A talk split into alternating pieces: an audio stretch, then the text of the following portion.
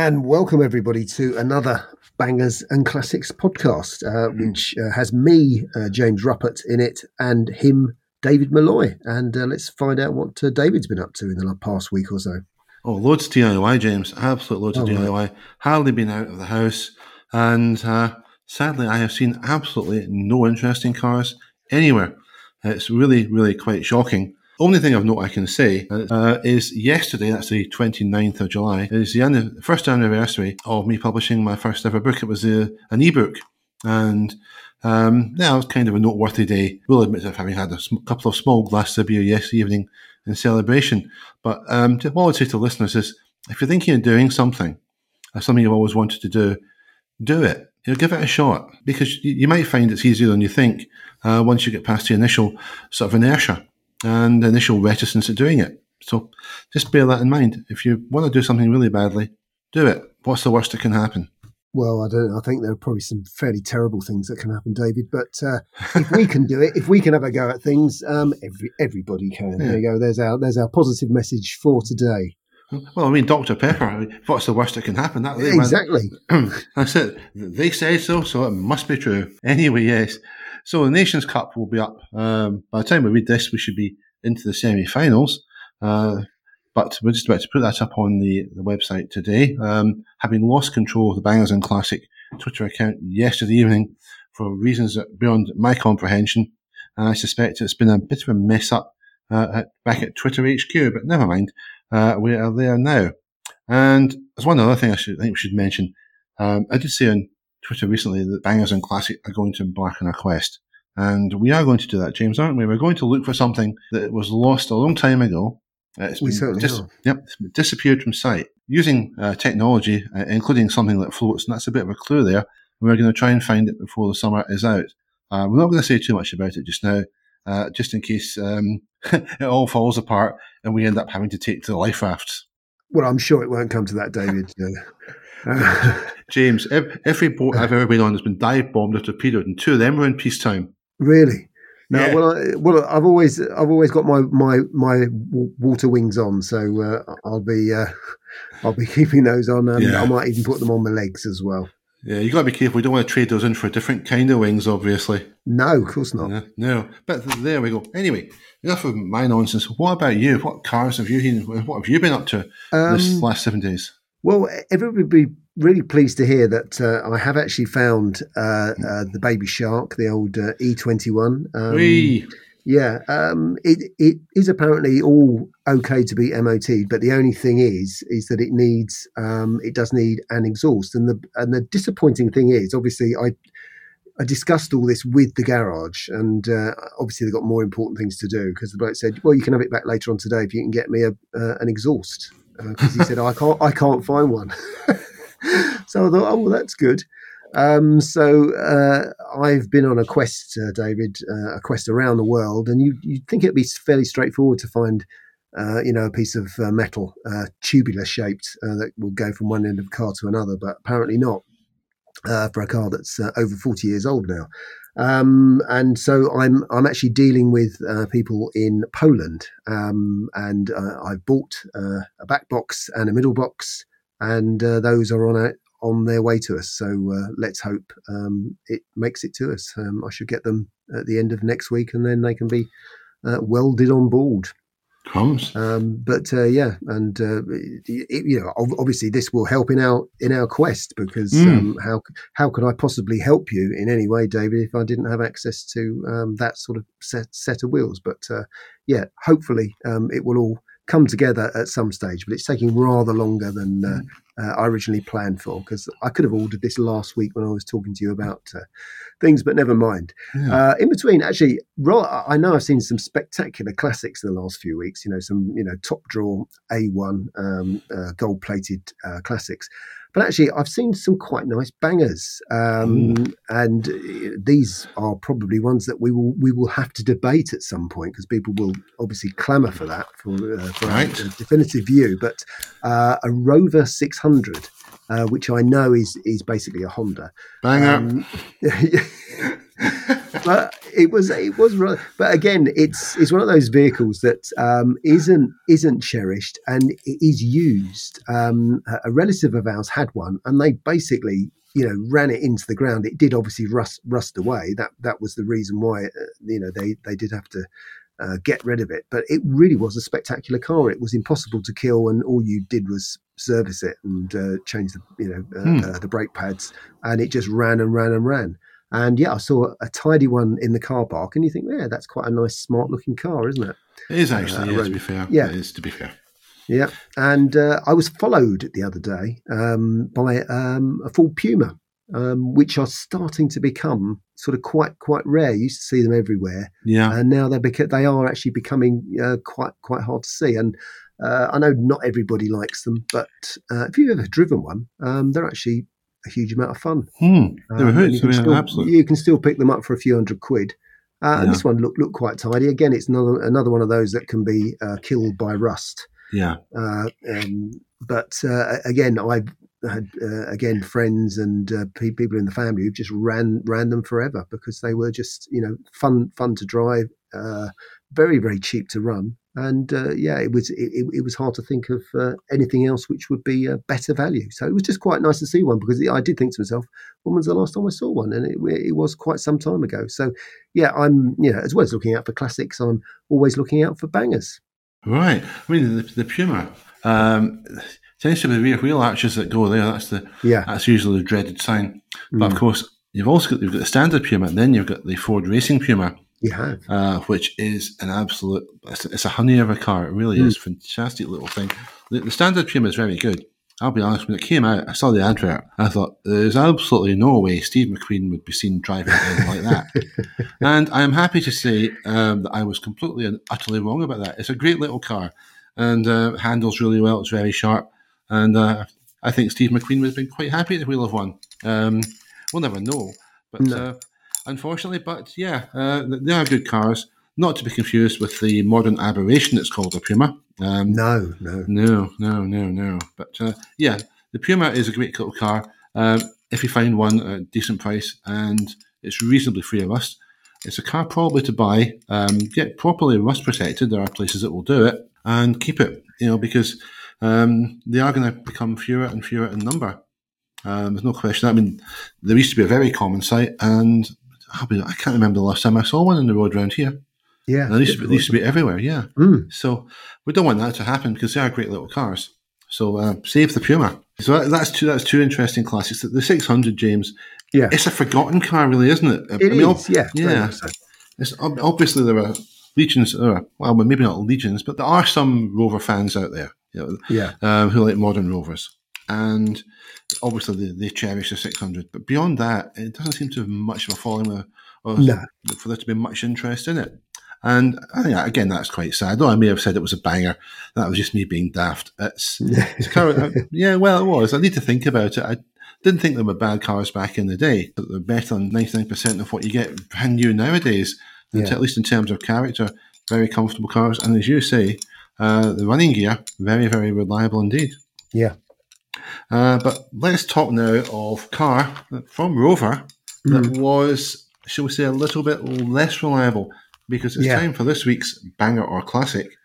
And we have gone with the Rover SD1, the car that promised so much. James, what's your take on it?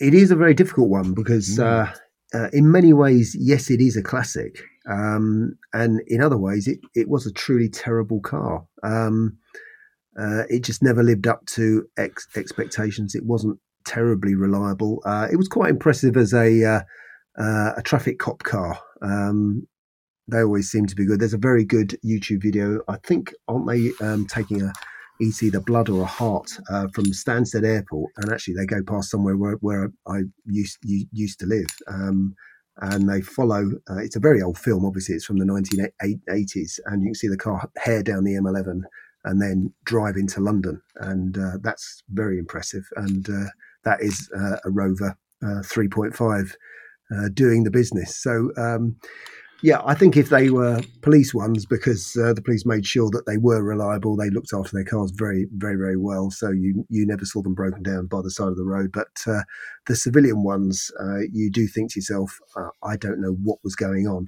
I have a slight uh, thing where I was I, I was in the back of an SD one that my that my dad was going was going to buy. And uh, there was such a waiting list, and this was 19, would have been 1977, um, there was such a waiting list. They wanted five hundred pounds from him, and he wasn't. He wasn't going to pay that. So that was just five hundred pounds for the privilege of going to the front of the queue to buy uh, an SD one. And even he knew, nah, I really don't think that's uh, that's worth it. You know, you, you, know, basically go and buy a mini for that. So uh, uh that was what you know BL uh, dealers were want want to do at the time. But it was an impressive car to be in uh, in the back of. Um, I do remember the uh, uh, the Vitesse ones is what uh, people people like mm. with hmm. the uh, twin plenum chambers and stuff like that. And I suppose it, in their way they are they are classics. And uh, I know that people uh, deliberately confuse them with um, Ferraris um, because the styling is very very similar. Um, but I, in a way, I, I, I probably quite con- controversially quite quite like to say, nah, it's not a classic. just to, just to, just to annoy people, really. Because, uh, as you say, it promised a lot. Um, it delivered something, but it didn't deliver everything. In in many ways, it should have been the new era, and uh, BL should have made a fortune and stuff like that. And that's all your money gone there, David. Uh, no, it's my wedding ring. I was just embarrassed. Was it really? Yeah, I was wow, cleaning my wedding a, ring. that's quite. That's quite an impressive wedding ring. Yeah, well, you know, it's um, ah. yeah, made in Scotland from girders, you know. oh, fantastic! I'm pleased to hear. Yeah, the old Iron, old Irn-Bru advert. Yeah. yeah. So what's what's what's your view of uh, well, the old SD one? I just wish they'd made the SD one from girders. It would have been a bit more robust. Yeah, it would have been, wouldn't it? Yeah. Um, well, you know, it was good enough to win the European Car of the Year title for '77. Mm. Um, and made a big impact, you know, really Britain and across Europe. People were really interested in buying one. And then, of course, the strikes happened. Yeah. And you couldn't get one for love nor money. And that's possibly why the Leyland dealers oh, yeah. Uh, were charging a premium. Mm. Well, we, they couldn't get them.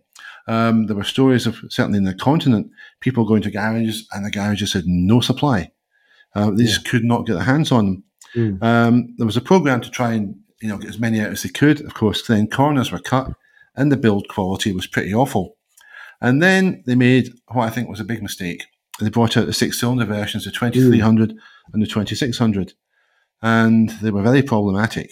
Um, needed a bit more work before we really, uh, in the running gear before they were released, and they didn't get it.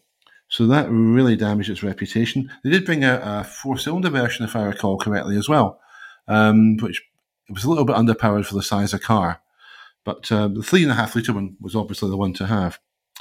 Uh, it did well, as you say, it was a police car did well in the touring cars as well. Um, mm. You know, it was a good looking car, good looking racing car as well. Um, I actually took some photographs of one not killing a couple of years ago. Um, I think it was triplex colours. I'll maybe post a, a picture of that in the Bangers and Classic website because I've got it somewhere. Mm. Um, and it was it was it was fun to watch going around a damp track. The problem is the problem with the, SD one is it really it failed to capitalise on its initial impact. It wasn't the fault of the car. The basic car was good you know, dodgy six cylinder engines apart. Um, it's a good design, good looking car, and should have done great things. But at the end of the day, you have to say it was a wasted opportunity. It could have been so much more, so much more successful than it was.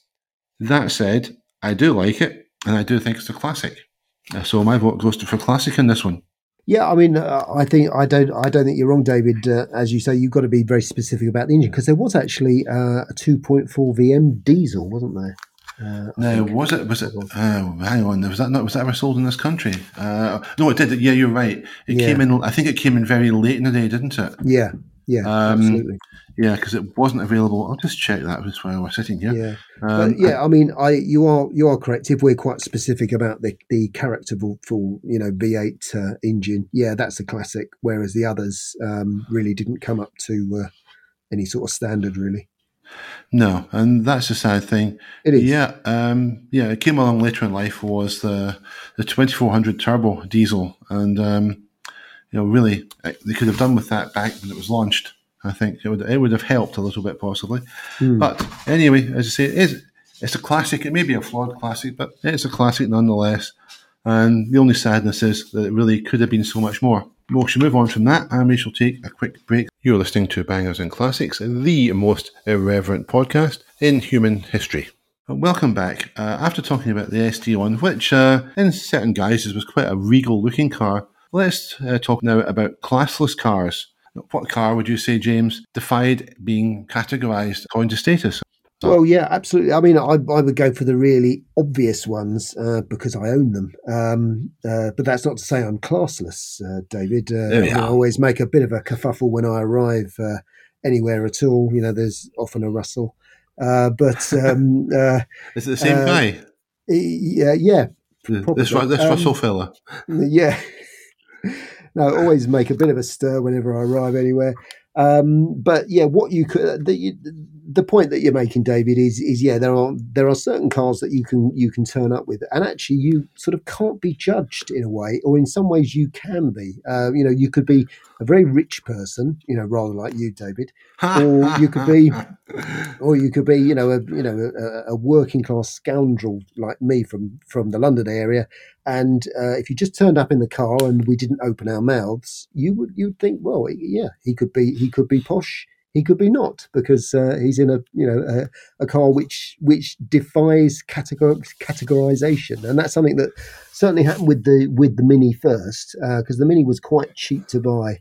Um, even though it shouldn't have been uh, in the in the early 60s, which meant that um, celebrities bought it and, and racing drivers bought it. And um, that meant that, yeah, you, you could turn up in that and you, you could be someone who just bought it because it was cheap, or you could be someone who Hmm. bought it because it was a good car. yeah. Um, so, yeah, the Mini, and that went on and on, and that was used very effectively through the advertising as well when you had Twiggy and you had um, uh, Spike Milligan and people like that doing um, ads for it.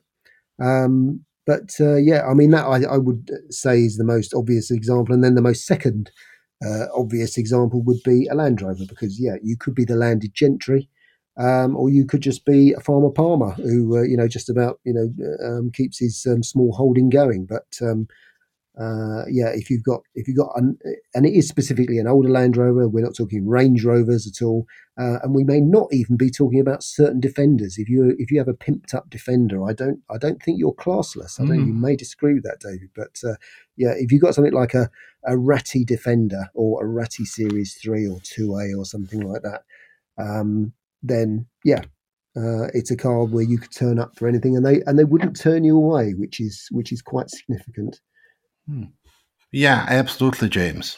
Yeah, Uh, got a couple of ones I would like to put forward. Yeah. Um, if you live in a warm place, and especially near the Mediterranean, if you live near a port, the Citroen Mehari, uh, Yeah. that's a very classless car, I Mm, think. Could be used by someone who's got a boat, um, just a small business, or just someone who likes an open car, because it's, it's a brilliant car for the, for the right climate. It really is. Then you've got the Volkswagen Golf. Um, not my favourite car, from being honest, but obviously in the 80s, it really um, hit its stride, I think. And it was be- beloved by more than just the Chelsea set. You know, it was very popular. It was the Sloane Rangers, but it was also very popular uh, you know, across the spectrum of society, you might say. It was a very popular car. I just never got the invitation to the party, that was all. Oh, And, uh, I would have said the Matra Rancho, but I suspect people might, if you bought one of those, people might think, ah, is it because you couldn't afford a Range Rover? Yeah, Even though it wasn't that much cheaper than a Range Rover. um, but the, yeah, there's a couple more. Just look at this. Um, I've written down the MX5, but I think that's clueless rather than classless. all right. Had to say it. Sorry, got to get the digs in. That's it. Um, one I think might have been classless, but never came here. Would be the Mark One Renault Twingo, a fun, funky little city car. Uh, I have right. seen that appealing right across a spectrum as well. And the last one, and I may be wrong about this. Um, I probably am wrong about this. Was a Reliant Scimitar GTE. Mm. Um, obviously, a certain member of the royal family has had about eight of them, but um, in fact, we'll scratch that because it's rubbish. That's not classless at all. It's, it's quite a classy car. There are various uh, cars whose owners can't easily be categorised just on sight. Obviously, to say that you've said the Mini, the old Land Rover, that's the Mehari, and the Twingo. That's four. That's right. But but listeners, yeah. I mean, um, I'd also say, yeah. I mean, uh, I actually had the Twingo written down as well because that that always looks very mm. good uh, in whatever European capital you happen to be yeah. in. Um, especially if it's been booted about a bit. But it, it is also the case with little Fiats as well. Um, so a Fiat 500 um, is certainly falls into that, and uh, Fiat Pandas as well. Ah, yeah, the Fiat. Panda. Mm. Yes, uh, we should we should do that in the show sometime on the po- yeah. We, should, do sorry we should do that in the podcast sometime. Um, lots of stories to be told about the Fiat Panda and the Seat Panda as well. Actually, there's a story mm. about it, but we'll leave that for another day. Um, what I'd say is this is addressed really to the listeners. If you can think of any other cars that you know to your mind are classless, let us know. We'd love to hear from you about it, and we'd be happy to discuss and debate those uh, in the forthcoming podcast. So do let us know. Anyway, moving on from that, we'll sort of go back to slightly uh, grimier times. That's the 1970s to look at motoring 1970s style. Now, it was a decade, James, uh, obviously, of flared trousers, glam rock, a punk rock, disco, a decade really of grime and glitz. And in that time, motoring really underwent quite, I think, a substantial revolution. Lots have happened in it. Um, I'll give you a couple of things and then yep. obviously fire back. One is obviously in that decade we devised a Ford to, to dominant position in the UK market. And you know the corresponding fall of um, BLMC, then British Leyland, and obviously Chrysler UK, Chrysler Europe went, and Citroen as well uh, was absorbed, both being absorbed into the Peugeot empire. So that's in itself, that's quite a, a big change. So that's one thing. What, what, can you think of from that period? Uh, well, for me, David, um, the 1970s is is basically last week. Um, really, it seems so. It seems so so very close to me. Uh, whereas if you ask me to to ponder the you know the 2000s, I, I sort of struggle a bit really. But uh, yeah, the 1970s is is is crystal clear to me, um, and it was a very interesting time because there just seemed to be. Uh, well, there's there are classes of cars uh, from that era which we don't have anymore. Uh, I mean, it is two door mm. saloons. Yeah, and I know I know they went on for a bit, but that was that was still a thing, wasn't it? And also two door estates was uh, another sort of um, subgenre, wasn't it? That uh, um, seems to have gone gone away. And yet there were some very classy little cars uh, which would fall into that c- category. And there were some Fiats, and uh, I think there was even an Alfa, wasn't there? An Alfasud. Uh, which you could get. I, I, can't remember whether it came here um, as a two door estate. Uh, don't know. Is a short answer. Um, you know, and I should know. So that's uh, just going back to my head with the lump of wood. Hang on. Oh yeah. That's it, sorted out now. Yes, uh, I still don't remember, unfortunately. No, but yeah, um, you're right. There were lots of interesting cars and lots of types of cars that we just don't see anymore. Um, any estate car nowadays is rare, let alone you know two door. It is, yeah. And of course, two door became known to in Porsche circles as the, the shooting brake, James. Mm. Yeah, shooting brake. But yeah, in the seventies, uh, it was a decade, obviously, of rust. We know all that. Yeah. Um, but I also saw the rise of Volkswagen because when they started the decade, um, they weren't really producing even water cooled cars. It was the the K70 came along was the first one, hmm. which they acquired from NSU. And within a few years, they produced the Polo, the Scirocco, the Passat, the Golf, um, and really revolutionised you know, their status and their position in the market within really half a decade. It was quite remarkable to behold. Um, I don't really remember that, but looking back, you know, you think it is quite a remarkable transformation in the company's fortunes. They hit on a certain recipe. It was a good recipe, and they took full advantage of it. It was also the decade that the GTI uh, came into being, uh, or the hot hatch, shall we say. And the first hot hatch really wasn't the Golf GTI, James, was it? Uh, no, I, no, I don't. I don't think it was David. It wasn't. No, it was. It was a Simca 1100 Ti. It was more of a warm hatch uh, than a hot hatch, but it was there first. Uh, it wasn't a patch in the Golf GTI, let's be honest, and it opened the door very slightly to a market, and then the Golf GTI kicked that door in. And uh, but Simca was there first. Um, also, the seventies, the decade of energy, it was energy crisis with lots of strikes, rising fuel prices. It all really stemmed from um, fallout from the Yom Kippur War in 1973, and that a lot of manufacturers really struggled because um, petrol prices went up so much uh, in the wake of that that, um, that gas guzzling cars weren't sold. and they just couldn't sell them. And people were buying smaller cars. Sports cars really fell out of favour for a time. And even though you had great cars then with V8 and V12 engines, that probably marked the, the, the beginning of the end for them. It was a long, slow death, but nonetheless, I think that's when it started. And we also had in the 70s the advent of the turbocharger, in European terms anyway, with the 2002 turbo, and then later the Saab 99 turbo. And towards the end of the decade, uh, Renault started to get in the act as well. All great cars. And the final thing I'd say about it, if you're looking at that decade, is the rise of the Japanese motor industry in European terms. At that time, they were uh, subject to import tariffs. They couldn't build or bring in too many cars to Europe. It's not that they made great cars, James, either, but they made cars that were reliable, they were competitively priced, and the Americans would say, and certainly by 70 standards, they were fully loaded. And uh, it took European manufacturers a while to catch up with that. And in some cases, they never did. No, I don't think I don't think an awful lot, lot of them did. Um, but uh, I can highly recommend um, uh, the British car industry, our, our part in its downfall. If uh, you like a if you like a detailed explanation of what went on in the seventies, mm. who wrote that? I have no idea, David. But you know, you never know. Oh, just some plonker, probably. Yeah, it wasn't you, was it, James? No, no way. no, no, no, no, no, no, no. 70s was also a time when ZZ Top, or ZZ Top as you're fond of calling them, started to um, have enjoy some success. And unfortunately, this week we've seen the passing of the bass guitarist Dusty Hill. Um, a bit of a, not so much a car man, but uh, Billy Gibbons was a great fan of Hot Rods, his bandmate. The world's a poor place for, for Dusty Hill passing. I think at Bangers and Classics, we'd just like to record that. Absolutely. And uh, on that note, we'll move. We'll take a break now and move on to something else. Yeah. This is Bangers and Classics, home of more banter than you can shake a gear stick at. Plus, there are fun contests, and coming soon, some really very chaotic, or is that chaotic, quests.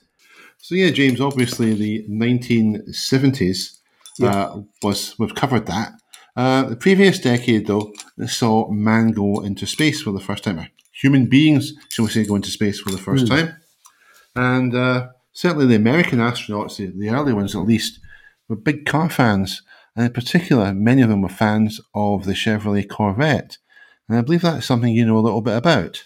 Well, I think you know more than me, David. Uh, but I, but I, but I was aware of this story. Um, in that, um, what it basically, um, you know, amounts to is uh, a fantastic uh, dealership initiative to, mm. um, you know, it's a it's a very cheap way of uh, promoting your car by giving an astronaut um, one of one of one of yours to drive around in.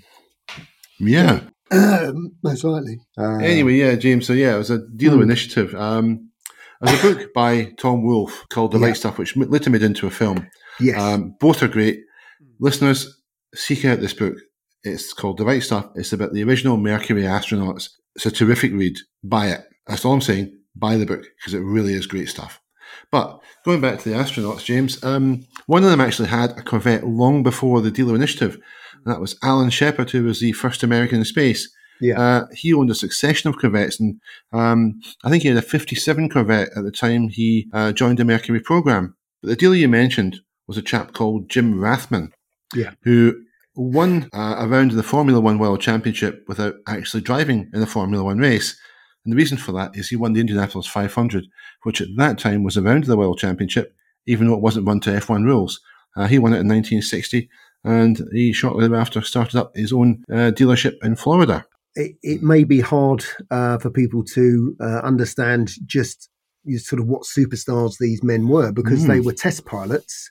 Uh, some of them uh, I had certainly fought in the in the Korean War. I don't know whether any of them were World World War II. I don't think they were but they were um. just incredibly uh, brave uh, chaps who um, sort of stared face stared, stared death in the face really mm. um, for uh, the benefit of humankind really um, yeah. you know they they actually took on feats which is actually quite hard to comprehend these days i mean when you look at um, yeah. some of the people going into space now um, you know uh, people who own retail outlets uh, it's really it, it really isn't the same is it no. Um, uh, they really were pushing the envelope. So um, when they were down on Earth, um, I, what they needed was an exciting car, and actually a Corvette and that goes right back to to the original one, was actually a very exciting car to drive. Yeah. very powerful, but obviously being an American car, it was very good value. Mm. Uh, as well because they weren't paid a fortune. I mean, they you know they basically worked for the Air Force, um, but but really, uh, S- spaceman as as they were just um, were you know the uh, you know the term um, hero is is way overused now. Uh, but but they really were because uh, when when they went up in these rockets, there, there wasn't there wasn't a guarantee that they were ever going to come down and uh, certainly be on top top of a mer- and and in fact many didn't. Um, and if you think about it, yeah, they were on top of uh, an intergalactic missile, weren't, weren't they? Yeah, they were top of an ICBM basically. Yeah, Yeah, that's it. Um, yeah, yeah. But um, the um, the originally there were seven astronauts originally for the Mercury program. One of them wasn't allowed to fly, as it turned out. He had a slight uh, defect with his heart. He did, however, later on, many years later, get to go up on the space shuttle mission. So you know he, he got to do it eventually because he stayed on with NASA. But as you say, a lot of these guys were test pilots. They, they weren't actually the cream of the test pilot uh, fleet, as it were. Some of the most famous guys weren't considered. One or two of them uh, weren't actually uh, military personnel. Um, I think Scott Crossfield was one of the foremost early test pilots. He couldn't go. He wasn't an employee of the Air Force or the Navy or whatever. And Chuck Yeager, Yeah. who was the man who broke the sound barrier, Yeah. um, you know, absolutely the cream of test pilots. Uh, he couldn't go. He wasn't eligible because he hadn't been to college. He'd went to he'd went to World War II instead, and uh, you know he didn't go to college. He stayed in the Air Force and he became a legend. And uh, in his case, rightly so. I mean, he broke the sound barrier with cracked ribs. For goodness' sake, um, which was a remarkably brave thing to do.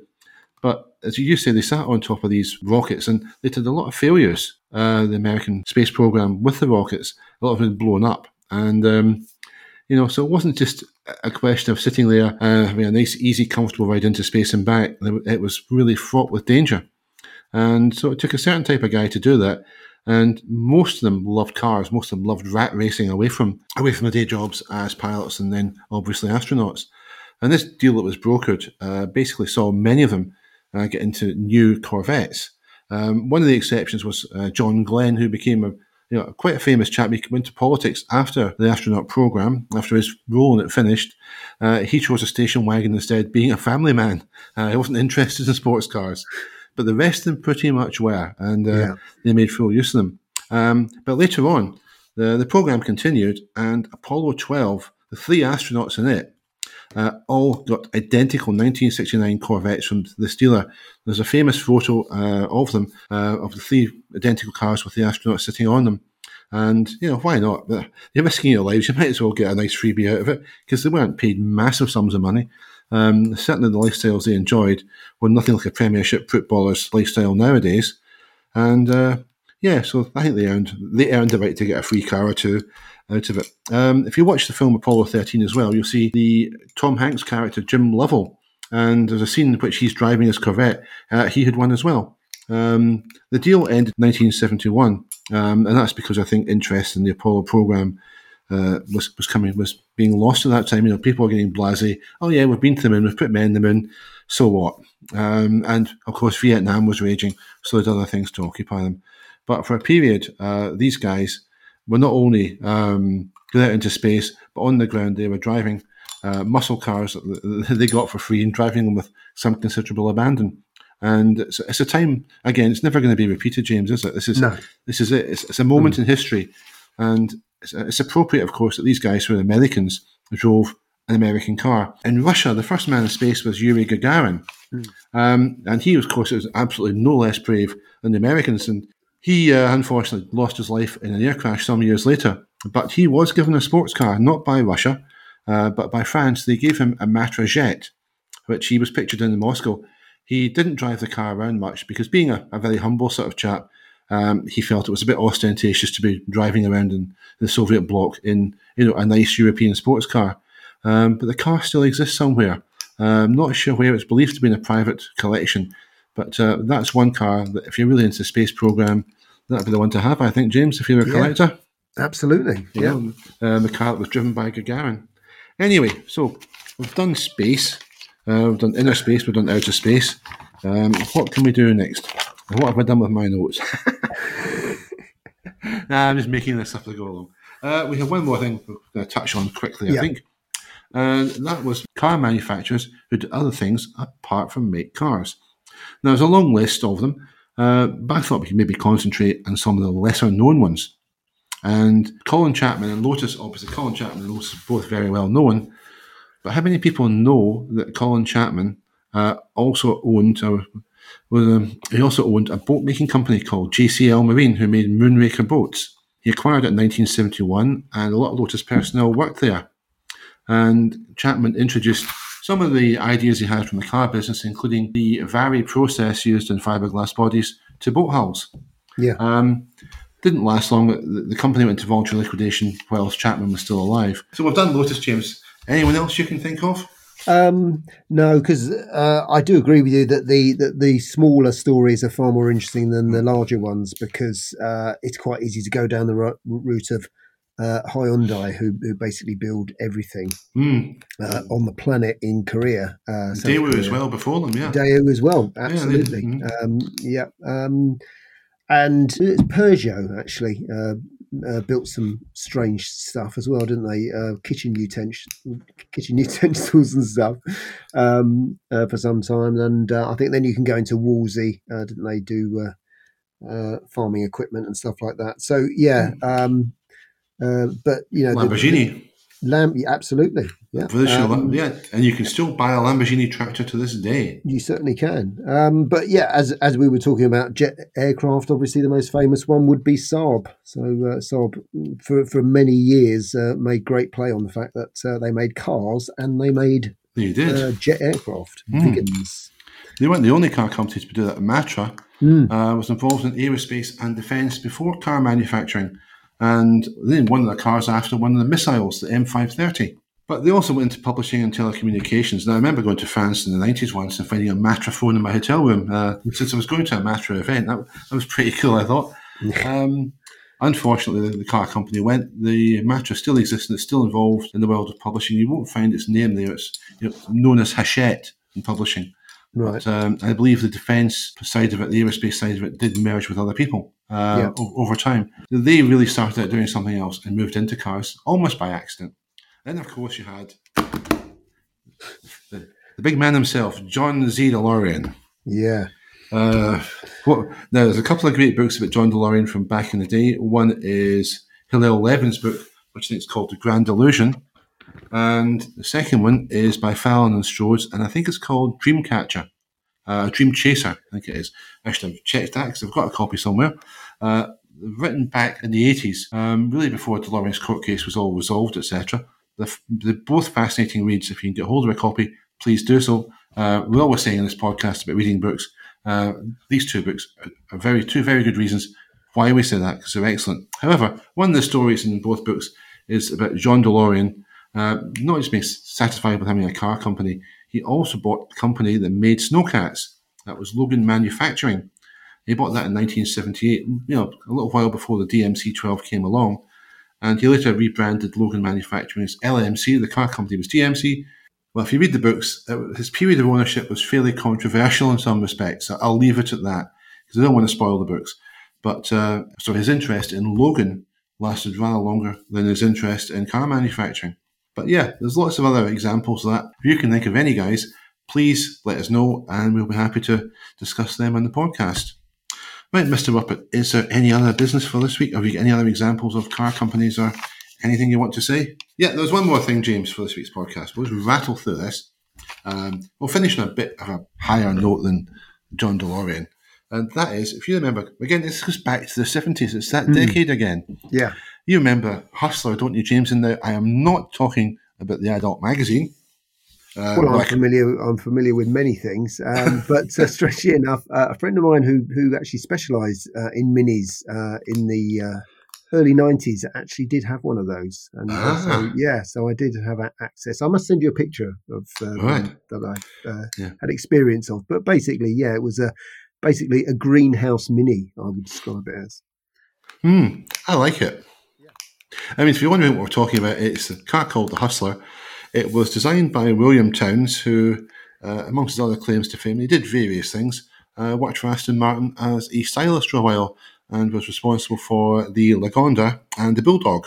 And went on to do, as I say, I think the the Reliant Scimitar. Was it the SS one or was it the SST he did? And the project called the Railton that never got off the ground. But there's various things Towns did. Uh, he died at a tragically young age, I think just in his 50s. Mm. But he certainly left behind an interesting body of work. And one of the things he left behind was the Hustler. It was a kit car, uh, as you say, James Mini based, came out in 1978, had very, very angular uh, two box styling. And it was kind of a sloping front, followed by a, a, sort of cube or a rectangle on top of mini subframes. Um, it sounds terrible, but it, it isn't terrible. It's great. Uh, the side windows uh, also doubled the doors. You slid them, and you could. I don't know what version your friend had, but you could get it in a four wheel version and a six wheel version. Now, how many cars can you say that about? virtually nil. Yeah, virtually nil. He also brought out a wooden version uh, using marine ply, and that came along later. I think it was called the Hustler in Wood, and I'd be surprised if the blurb didn't say, "Finally, it's a car that grows on trees." You know, so there was that. Uh, he did. There was a one box version as well. You know, the, the I suppose the quintessential MPV shape came along. It was the, called the Hustler Holiday, and uh, that came along sometime in the 80s. But there also was one, Forget minis, this one was a Highlander 6 with six wheels, had a 5.3 litre Jaguar V12 in it. That would have been quite something to drive, I reckon. Goodness me. Yeah. I could just see you driving that, James. Thank you very much. Oh, I, I could. I think I think that would fit with you perfectly. Yeah, definitely. Um, you, you probably, I'd probably be out hitchhiking there, you know, covered in water, looking bedraggled, and you'd drive past me in your 5.3 litre Hustler Holiday. Um, you know, so looking down, saying, ah, oik. But I mean, would we would we consider that, David, as a classless car? Well, you see, there's the thing. The Hustler, the Hustler could be a classless car, mm. I think. It's that kind of vehicle. It's it's an enthusiast car, I think. It's yeah. It's a it's a vehicle for people who maybe who like style, maybe who like mm. design. Um, but as a as a city car, a town car, pretty practical. Maybe you wouldn't want to be an accident one. That's the only thing. But uh, you know, used within certain parameters, uh, yeah, I think it'd be a good car, and I think it would be classless. There were something like 500 of them made. Production seems to have ended sometime in the 80s, uh, late 80s. Uh, there are still some around today, and it's actually a video on YouTube. Uh, I can't remember the name of the chap actually driving one, and uh, it looked it looked a hoot to drive as well. This looked this looked great fun. So if anyone wants to know what if anyone wants to know what to buy me for Christmas, you can buy me a hustler, and I don't mean the magazine. The wife would kill me. anyway, um, I think on that note, and that fairly upbeat note for a change, yeah, uh, we'll call it a day for this week. So thank you again, Mr. Ruppert, and thank you all for listening. Yeah, and uh, yeah, it's a goodbye from me. I'm still waiting for the exhaust pipe from uh, Poland. Huh? yeah, it's an exhausting process, James. It is very much so. That's it. Oh, yes. Oh, oh, I know it's shocking. Right, take care. bye bye. Bye bye.